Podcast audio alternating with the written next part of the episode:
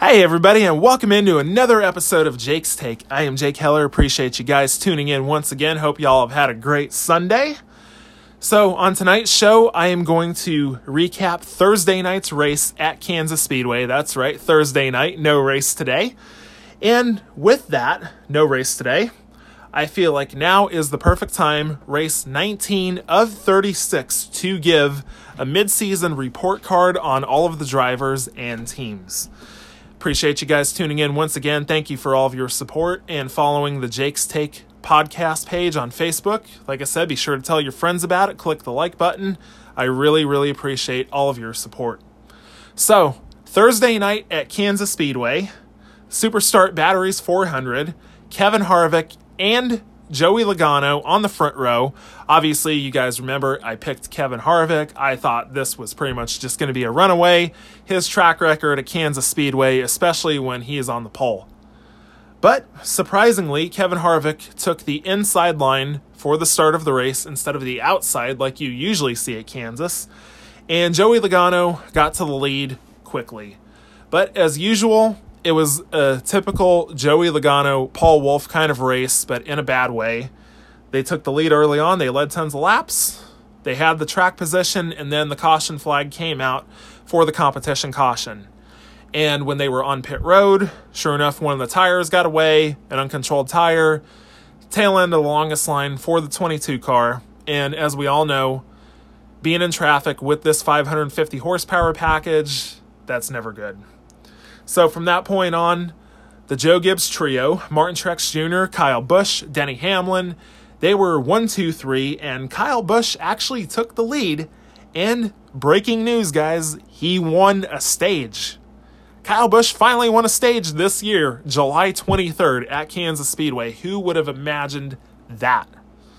Just to put it in perspective, the first stage that Kyle Busch won last year was the very first race of the season, the very first stage of 2019, the Daytona 500.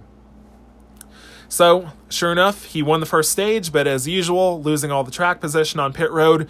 Denny Hamlin, Chris Gabehart, their teammates, they took two tires. Denny was pretty much in control of the race, and it was a good back and forth battle for the lead. Him, Martin Truex Jr., Brad Keselowski, and as we all saw, Ryan Blaney, he was up in the mix as well.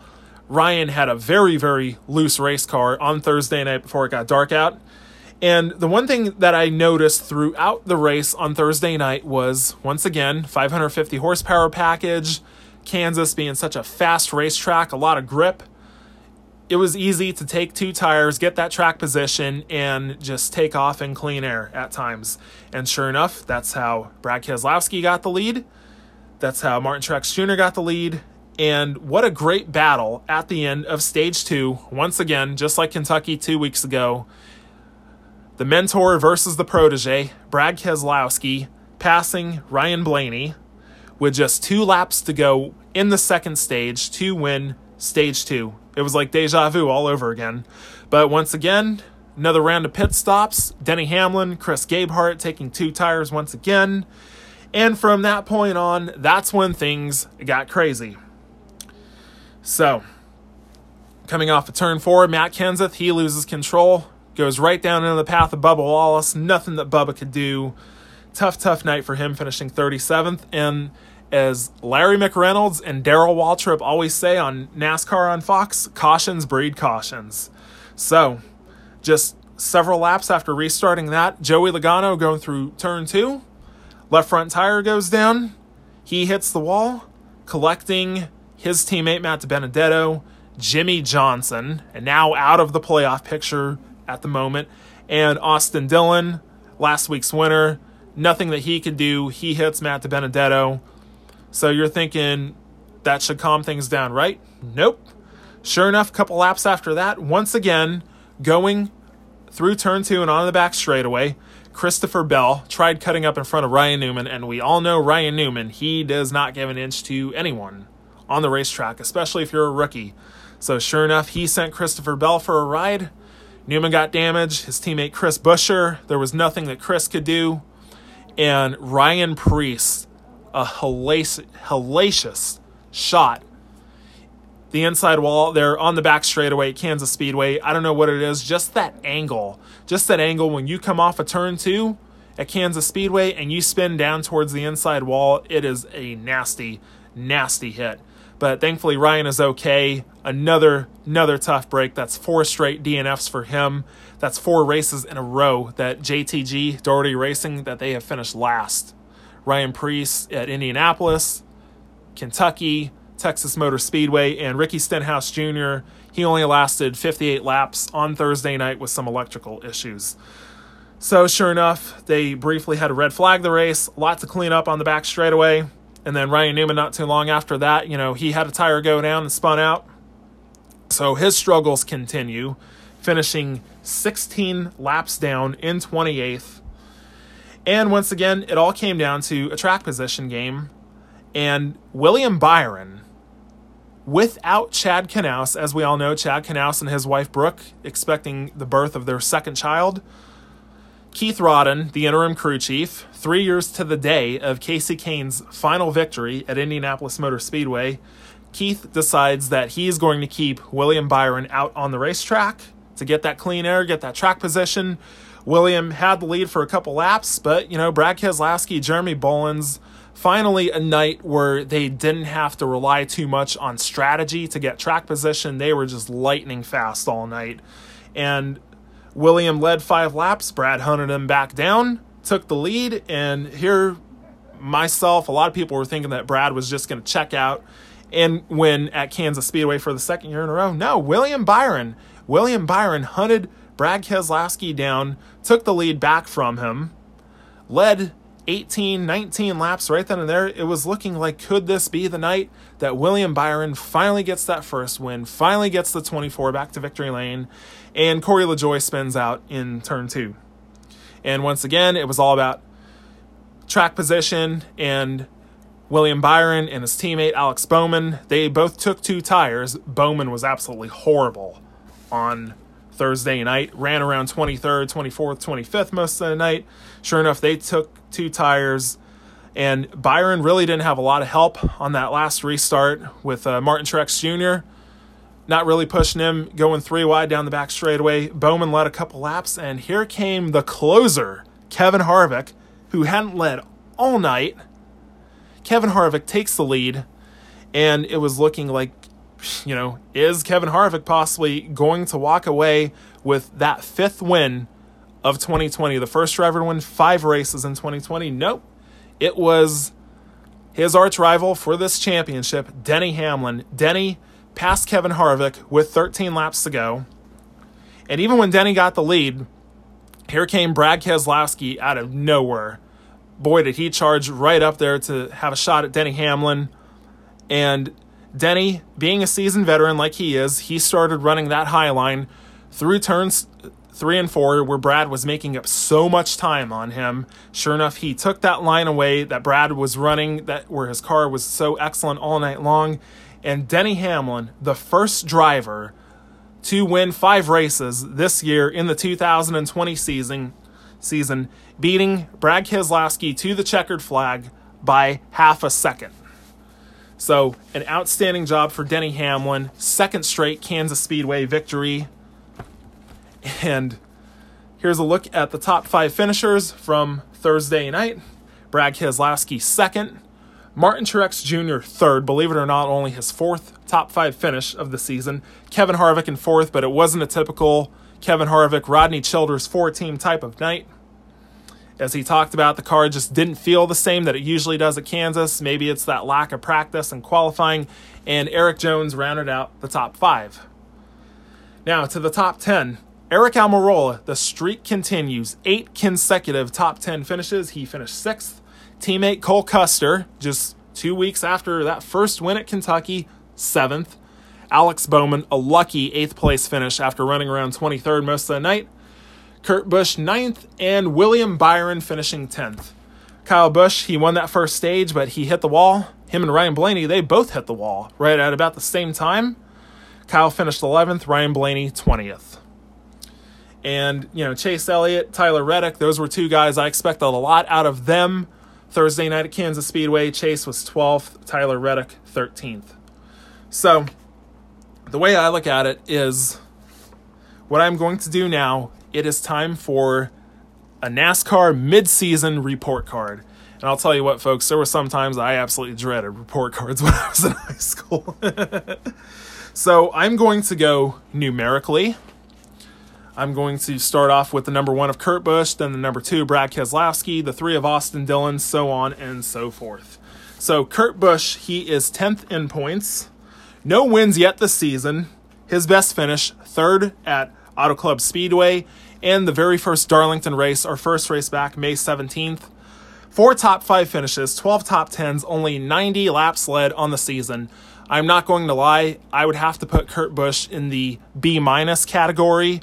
I'm honestly disappointed. I felt like him and Matt McCall, their second year together, I felt like they were going to show even more speed and more potential and made it to victory lane at this point in the year. But I'm completely shocked with the way that they have run so far this year. I don't know if it has anything to do with you know Kyle Larson being fired because I know him and Kyle they they relied off of each other a lot. They pushed each other a lot. But then again, Kurt Busch and Matt Kenseth they were teammates together for five years at Roush. So B minus for Kurt Busch. The number two of Brad Keselowski, currently second in points right now in what supposedly is a lame duck season. And that's the thing, at the beginning of the year, all the crew changes, getting Jeremy Bullins and Ryan Blaney's pit crew. Me and Josh Manley, we talked about it. We felt like if anyone was going to suffer the most from all of these crew changes at Team Penske, we thought it was going to be Brad Keselowski. We thought for sure this was going to be his last season at Team Penske, and it still could be.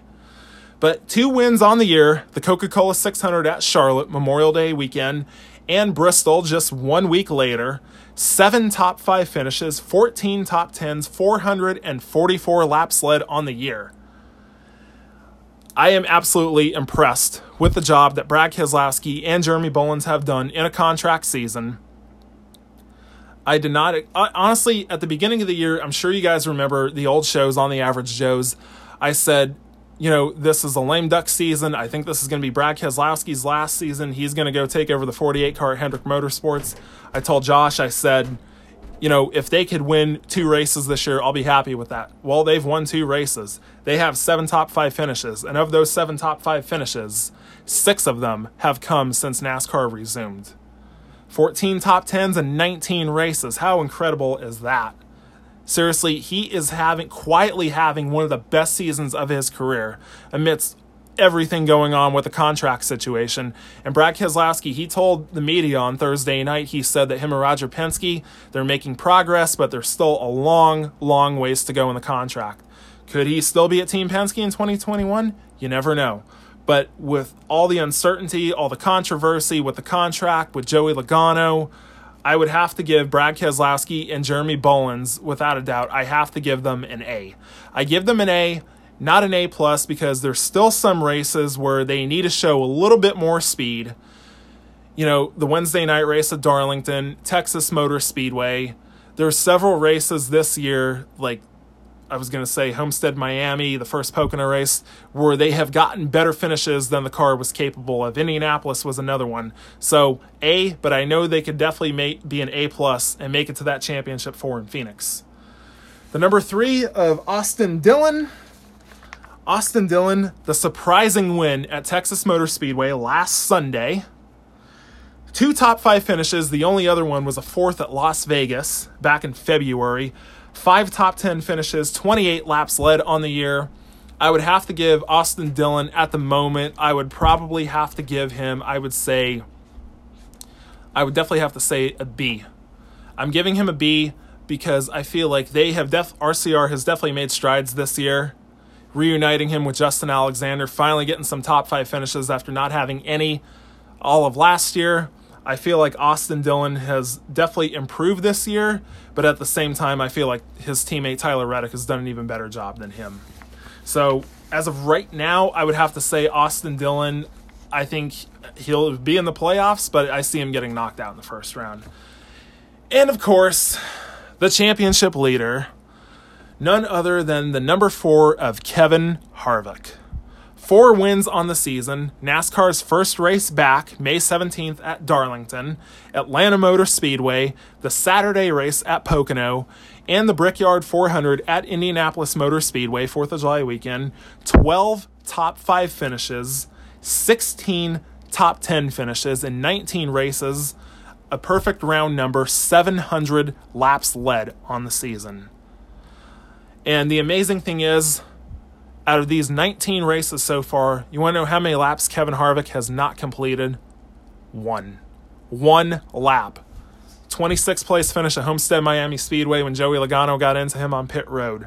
Absolutely incredible. Without a doubt, Kevin Harvick, Rodney Childers, and the four team in A plus. Without a doubt. Without a doubt. I know Denny Hamlin has five wins on the year, but to me, to be the best, you got to beat the best, and I still feel like the best is Kevin Harvick, Rodney Childers, and the four team of Stewart Haas Racing. No matter what, that is still my pick to win the championship. Now, this one is a tough one. The number six of Ryan Newman. As we all know, the horrible, horrible crash that Ryan had at the Daytona 500 going for the win against Denny Hamlin and Ryan Blaney just the hellacious shots that he took into the wall, and then, sure enough, getting hit by Corey LaJoie. And honestly, when it was looking like the worst. And nobody knew what to expect at that. And here enough, here, sure enough, Ryan Newman is walking out of the hospital just two days later. But sure enough, that ninth place finish in the Daytona 500, that's the only top 10 that he has had so far this year. 34 laps led. A majority of them were obviously the Daytona 500. So, missing those three races, I have to give Ryan Newman an incomplete. And like I said, this is hard because I like Ryan Newman. He's a great racer. He's very fair. He's very hard nosed. Obviously, you could tell that he's struggling, and uh, understandably so. But I would say, as of as of right now, definitely a tough, tough season, and you know, hopefully, can get better. Otherwise, I would not be surprised if 2021 ends up being Ryan Newman's last season.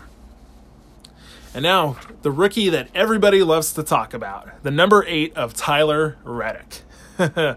this guy has done an absolutely incredible job finishing second at Texas Motor Speedway last weekend. One of two top five finishes. Obviously, the other one was Homestead Miami Speedway, where he finished fourth. Six top tens, 27 laps led on the season, compared to Daniel Hemric last year in that car. One top five, two top tens. Tyler Reddick, he definitely gets a B plus especially that equipment that he is in. He has impressed me so much. I would not be surprised if he makes the playoffs and gets that first win sooner or later this year, getting the eight back to victory lane for the first time since Dale Earnhardt Jr. at Richmond, May of 2006. NASCAR's most popular driver, the number nine of Chase Elliott. One win on the season, the Thursday night race at Charlotte back in May. Seven top five finishes, nine top tens, 451 laps led on the year.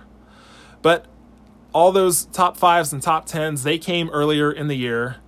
Him and Alan Gustafson, they have a hard time closing these races out. They have not had a top 10 finish, not a single top 10 finish since the Sunday race at Pocono, June 28th. Think about that for a second. And this is someone that I consider championship form material. And we all know about the boneheaded call Alan Gustafson made at the Coca Cola 600, pitting him out of the lead with two laps to go that pretty much handed the race to Brad Keselowski. So Chase Elliott and Alan Gustafson in the nine team, I give them an A minus. Number 10 of Aric Almirola. To me, I feel like this has definitely been a make or break year for Aric Almirola. And I was very critical of him at the beginning of the year. You know, he's only in the car because of the Smithfield sponsorship. He has to prove himself this year, and he has damn well proved himself this year. Three third place finishes Talladega, the Saturday race at Pocono, the Brickyard 400 at Indianapolis, five top fives, 11 top tens, 253 laps led on the year. Him and Mike Bugarewicz, I definitely have to give them an A. Definitely an A. They need to do a better job closing these races out. You know, they, they get great draws, they have that track position, they're usually a favorite to win that first stage but they have to find a way to close these races out. And I wouldn't be surprised if it comes this Sunday at New Hampshire. That has been a great track for Aric Almirola, even the years that he was in the 43 car at Richard Petty Motorsports. Number 11, Denny Hamlin. The leader on the year with wins, five wins, Daytona 500, the Wednesday night race at Darlington, Homestead Miami Speedway, the Sunday race at Pocono, and Thursday night's race at Kansas Speedway. 10 top fives on the year, 11 top tens, 523 laps led. Without a doubt, Denny Hamlin and Chris Gabehart, A plus, without a doubt. And even when Chris Gabehart was suspended for four races, they still were in contention to win at Charlotte, to win at Bristol, to win at Atlanta. They struggled badly at Martinsville, but then again, a lot of Joe Gibbs Racing struggled at, Martinsville. But Denny Hamlin and Chris Gabehart, I feel like they are a perfect match. They push one another to do even better than they're already capable of. They will definitely make it to Phoenix for the championship four. Obviously, the big elephant in the room is this finally Denny Hamlin's year. Only time will tell. But like I said, as of right now, my money is still on Kevin Harvick for this championship. Number 12, Ryan Blaney. The amazing win at Talladega Super Speedway back in June. Seven top fives, nine top tens, 512 laps led on the year. And Ryan Blaney and Todd Gordon, they have shown speed all year long. They should have multiple wins to their name. I wouldn't even be surprised if they could have had at least three or four wins to their name. Once again, it's the same situation as Ryan's best friend Chase Elliott, and how ironic. They both have one win, seven top fives, nine top tens, but they have a hard time closing these races out. Ryan hasn't had a single top five finish since he won at Talladega in June. Only one top 10 ever since, and that was at Texas last week. So Ryan Blaney, Todd Gordon, and the 12 team, I give them an A minus. Number 13, Ty Dillon. Ty Dillon has one top 10 finish, and it was a 10th at Las Vegas. Eight laps led on the year. You know, I hate to do this, but Ty Dillon, I got to give him an F. Seriously. Your brother won at Texas. Tyler Reddick has two top five finishes on the year. You're basically in the same equipment those guys are in. I know it's a satellite RCR team, but still, Ty Dillon, I felt like was making progress last year. Uh, honest, I got to be honest with that. I I got to give them an F. Only one top ten, and it was a tenth, and it was because a lot of people stayed out under that last caution at Vegas. So definitely a very disappointing year for, for Ty Dillon. Number 14, Clint Bowyer. Eric Kotz said, without a doubt, this gets his vote for the most disappointing driver of 2020. As we all know, this is a contract year for Bowyer, make or break year. The crew changes that him and Aric Almirola went through. Aric Almirola getting Mike Bugarewicz, Clint Bowyer getting Johnny Klausmeier. Two top five finishes. Second place at Bristol, and uh, fifth at, or I was going to say a fifth at Phoenix earlier in the year, excuse me. Five top tens, 139 laps led on the year, and majority of those laps were the Wednesday night race at Darlington. Clint, this has been a, a make or break year, and sure enough, that Darlington race, even though he was dominating, he hit the wall coming out of the corner and spun out, and ended up finishing down in the 20s. And I hate to say it, we all love Clint Bowyer, but honestly, I feel like he will not be back in that car next year at Stewart Haas Racing. I just don't see it happening. So Clint Bowyer, I got to give him a C minus on the year. Sorry, I just have to. And Eric Kotz and Jason Boone, they also talked about their votes for most disappointing, most improved. And both of them, obviously, they are big, big fans of Tyler Reddick. So definitely most improved. I mean, he's a rookie, but still in that equipment, most improved. Tyler Reddick best driver, Kevin Harvick. They all agreed on that.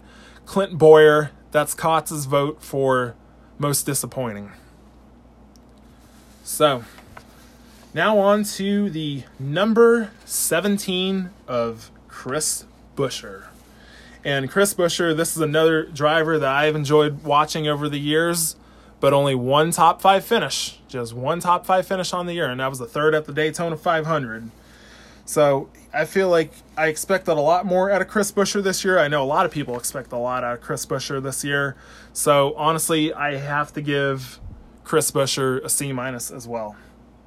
Now, here we go, folks. Number 18, our defending NASCAR Cup Series champion Kyle Busch. Three second place finishes on the year Auto Club Speedway, the Wednesday night race at Darlington, and Atlanta Eight top five finishes on the year, 10 top tens, only 202 laps led on the year.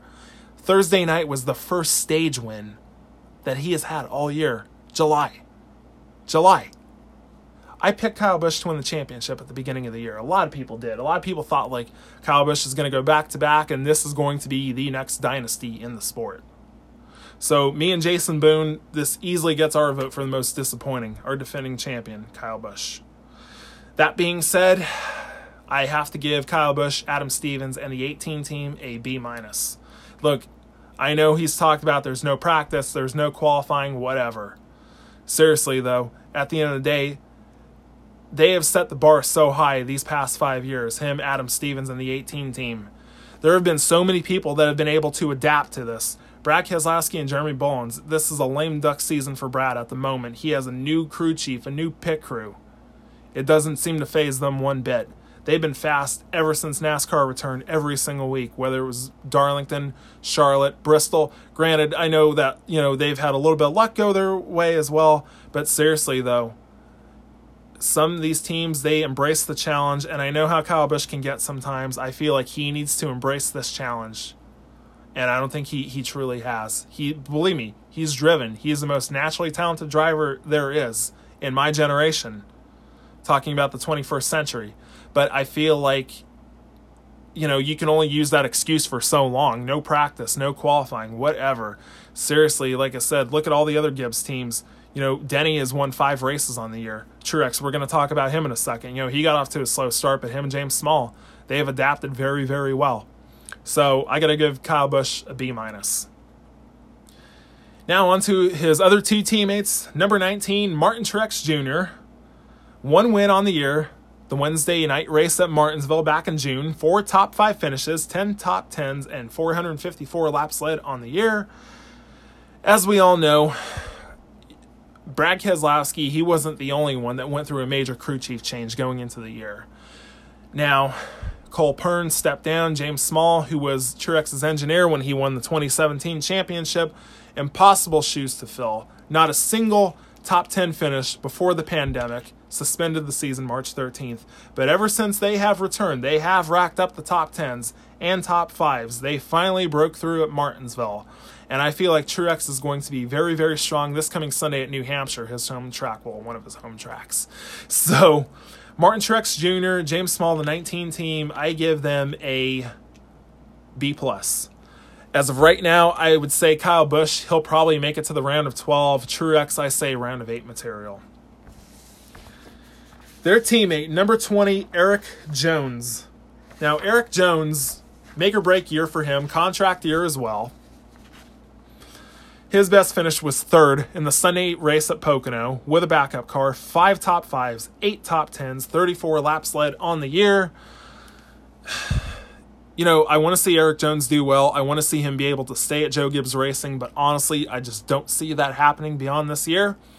I think that he probably needs a change of scenery, whether it's Hendrick Motorsports, whether it's Team Penske, possibly.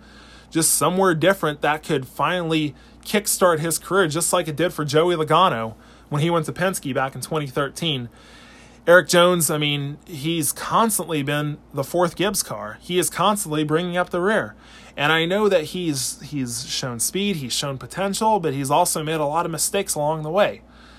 And he knows that he is fighting for his job right now. But nevertheless, I would have to give Erik Jones knowing that he could possibly miss the playoffs, I got to give him a C. Number 21, Matt DiBenedetto. This is another guy that has kind of disappointed me this year. Two top five finishes, second at Las Vegas, third at Kentucky, five top 10 finishes, 23 laps led. I'll tell you something right now. If I were Matt DiBenedetto, I'd be worried. I would be worried right now. If Brad Keselowski is close to an extension with Team Penske and Austin Cindric, granted Tim Cindric's son, but Austin came so close to scoring his fourth Xfinity win in a row yesterday at Kansas Speedway, finishing second to Brandon Jones. I think Austin has shown that he is ready for the Cup Series in 2021. Obviously, I hope he's not going to be in the two car, like I've had a feeling for months. But I feel like if Brad Keselowski, if they reach an extension, and if Austin Cindric, if he keeps winning these races, I mean, he's definitely going to be a part of the, the final four for the Xfinity Championship. Matt DiBenedetto, this is a one year deal, just like it was the 95 car at, at uh, Leavine Family Racing last year. Matt definitely has the most to lose. And the way that he has performed this year in essentially a fourth Penske car, I got to give him a C minus. Now on to his uh, quote unquote teammate, Joey Logano. Now, Josh Manley at the beginning beginning of the year, he said if anyone is going to benefit from these crew changes at Penske, it's definitely Joey Logano. You're getting Paul Wolfe. He is arguably the best of the three crew chiefs at Team Penske. Him and Brad Keselowski, they won 29 races together, the 2012 championship. Sure enough, those first four races, Las Vegas and Phoenix, Joey Logano and Paul Wolfe, they found victory lane. But for a while, until the Wednesday night race in Martinsville, those were their only top five finishes on the year. They have had two top five finishes since a fourth at Martinsville, a third at Texas Motor Speedway, eight top tens, 587 laps led on the year, only second to Kevin Harvick, but still, Joey Logano and Paul Wolfe. The thing with Paul Wolfe, you know, he's unconventional. He goes out of the box. He was that way when he was with Brad Keselowski. He's still that same way with Joey Logano. But Paul Wolfe and Joey Logano, their cars are getting worse as the race goes on. Brad Keselowski and Paul Wolfe, the car got better and better as the race went on. That's the way it is with Brad Keselowski and Jeremy Bullins. Complete opposite of when Jeremy was with Ryan Blaney to me, I feel like they definitely have lost whatever edge they had before the pandemic shut the season down for two months. But nevertheless, this a, was a championship four team that I expected at the beginning of the year. As of right now, they're definitely round of eight material in my mind. So Joey Logano, Paul Wolfe, and the 22 crew, I got to give them a B minus. This one's gonna hurt, and I hope Sean Rosansky is still friends with me after this. Number 24, William Byron. Woo, Willie B.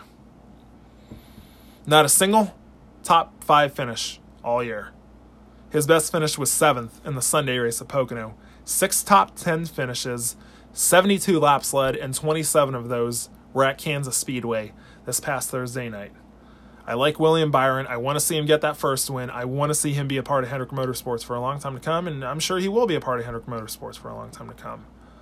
But they're just not getting it done right now. They just aren't. And I don't know. I mean, Chad Knaus, Chad Knaus is the greatest crew chief of all time, in my opinion.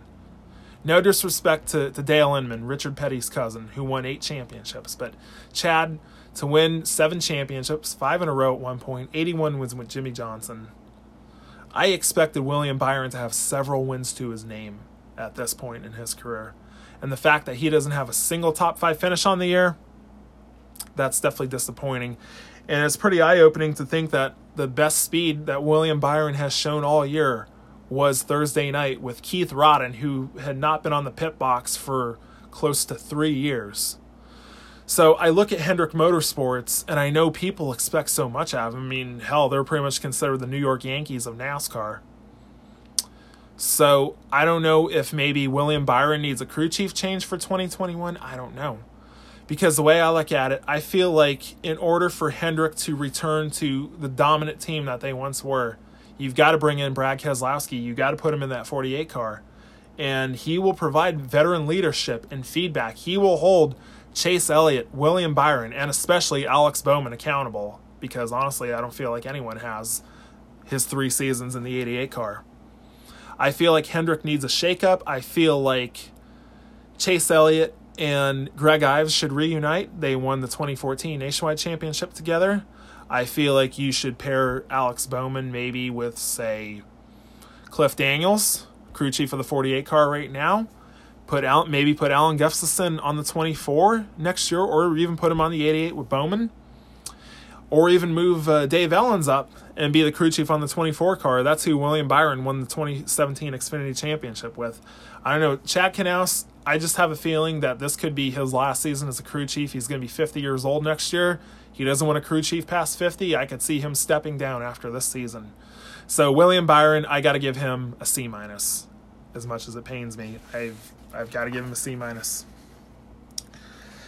Now, there's a couple underfunded teams, the 32 of Corey LaJoie, the 34 of Michael McDowell. 37, well, not really underfunded, but 37 Ryan Preece, 38 John Hunter Nemechek. Corey LaJoie has impressed me with that equipment. A top 10 finish in the Daytona 500.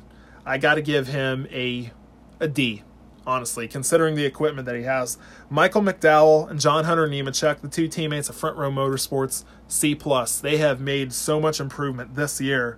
I mean, Michael McDowell, he has those two top 10 finishes, eighth in the Saturday race, Saturday race at Pocono, seventh in the Brickyard 400, three laps led on the year. John Hunter Nemechek, two top tens, ninth in the Sunday race at Darlington, eighth at Talladega. Granted, only one lap led on the year. They are getting the most out of their equipment, so C plus for both of them. Now the 37 of Ryan Preece, four straight DNFs, no top fives, no top tens, four laps led on the year, a 12th place finish at Bristol. I hate to do this, but I gotta give Ryan Preece an F. Granted, a lot of these things have been out of his control, but sure enough, you're in basically a satellite Hendrick Motorsports car. Ricky Stenhouse Jr. has been kicking your butt all year. I think what would be best for Ryan Preece, go back down to Xfinity next year. I think Chase Briscoe is definitely going to be moving up to the Cup Series. Get him in that 98 car at Stewart Haas Racing and sort of revitalize his confidence because Ryan Preece, he his agency is uh, a KHI, Kevin Harvick Incorporated. You have that connection. Go run Xfinity for a few years, and who knows? Maybe when that time comes where Kevin Harvick is ready to retire, maybe he'll be in the four car one day. You never know. 41, Cole Custer. First career win at Kentucky Speedway two weeks ago. Two top five finishes. They were back to back. Indianapolis and Kentucky. Four top tens. Got another one Thursday night at Kansas. Only five laps led. Those were the laps at Kentucky. Cole is definitely making strides on the year, but I feel like there was still a long ways to go. So as of right now, I have to give him a C. Number 42, Matt Kenseth, who came out of retirement. Finished second in the Brickyard 400 at Indianapolis Motor Speedway. That was awesome. And I'm trying not to be biased or anything, but I think I think all of us were sort of pulling for Matt towards the end of that Brickyard 400. Got a top 10 finish in his first race back. First race in almost two years at Darlington, finishing 10th. 12 laps led, but also a lot of bad finishes too. The spin at Darlington. He wrecked Thursday night at Kansas. Coca Cola 600, the wheel hub at Talladega. I think Matt is definitely doing the best that he can with that equipment and that aero package. So I would have to give Matt honestly about a C plus. Number 43, Bubba Wallace. So Bubba, three top 10 finishes on the year, sixth place finish at Las Vegas, his best, four laps led on the year. And honestly, performance wise, I would have to give Bubba a B plus. This is Richard Petty Motorsports. This is Richard Childress Satellite Equipment. You know, obviously, you're not getting like the best equipment. So B plus, he has improved so much from last year, and it has to do with his crew chief Jerry Baxter, who he won tons of Truck Series races with over at Busch Motorsports. Conduct wise, Bubba Wallace, this is a no brainer. A plus. You know, I I'm not trying to get political here or anything, but uh, obviously, Bubba, it's a very unique situation. How when you are the only African American driver and everything that has gone on in the country, whether it was the George Floyd situation, whether it was the Confederate flag, whether it was the noose allegation at Talladega, Bubba has handled everything amazingly. Absolutely amazing. The way that he has handled things, the way that he has brought so many fans into NASCAR, the raw emotion that he has shown. Okay, you know, he might have stepped over the line a little bit with Michael McDowell at the All Star Open, but nevertheless, you can't help but respect and admire how much of a voice and a leader that Bubba Wallace has become in the sport. So, performance wise, I'm going to give him B plus. Conduct wise, A plus. Number 47, Ricky Stenhouse Jr. Three top five finishes, second at Talladega, third at Las Vegas, fourth at Charlotte, three top tens, 66 laps led on the year. You know, Ricky has definitely gotten the most out of that 47 car, but typical Ricky, checkers or wreckers. That team, they have playoff potential, but Ricky has torn up some cars, some has been out of his control. I feel like at this point it's a must win now. He has to win at Daytona in August. If he doesn't, they're going to miss the playoffs. That's the only way he's going to get in the playoffs right now. So with Ricky, I would have to I definitely have to give him a C plus. He has definitely gotten the most out of that equipment. I mean, Ryan Preece was in the 47 car last year. He had one top five finish, and sure enough, it was Talladega. This is a tough one. Number 48, Jimmie Johnson, his final season. Best finish a third at Bristol Motor Speedway, two top five finishes. Fifth at Las Vegas Motor Speedway. Would have gotten another top five. Second in the Coca Cola 600 at Charlotte, if not for being disqualified because of a part, legal part that was found on the car. Six top tens, only 99 laps led on the year. Sure enough, he missed the Brickyard 400 because of that false positive for COVID 19. I know this is Jimmie's last year, but I would have to give him a B minus. They've shown the speed, they've shown the potential, they've had a shot to win races. At the same time, I feel like Jimmie has made some mistakes along the way. Good example of that was the Sunday race at Darlington. You're well on your way to winning that first stage. There was no reason to go up there and try to lap Chris Buescher. He went and did it anyway. He spun coming off a of turn two and nosed it into the wall, and his day was done. Just like that. I mean, this is a seven time champion making a rookie mistake. You know, and then sure enough, Kentucky Speedway driving across Brad Keselowski's front end at the very last second, trying to block him. And we all know Brad isn't going to lift. And going on Twitter and you know, making a scene and pretty much blaming that all on Brad Keselowski, that was terrible. Absolutely terrible and childish and immature from a seven time champion, someone that people have looked up to for such a long time.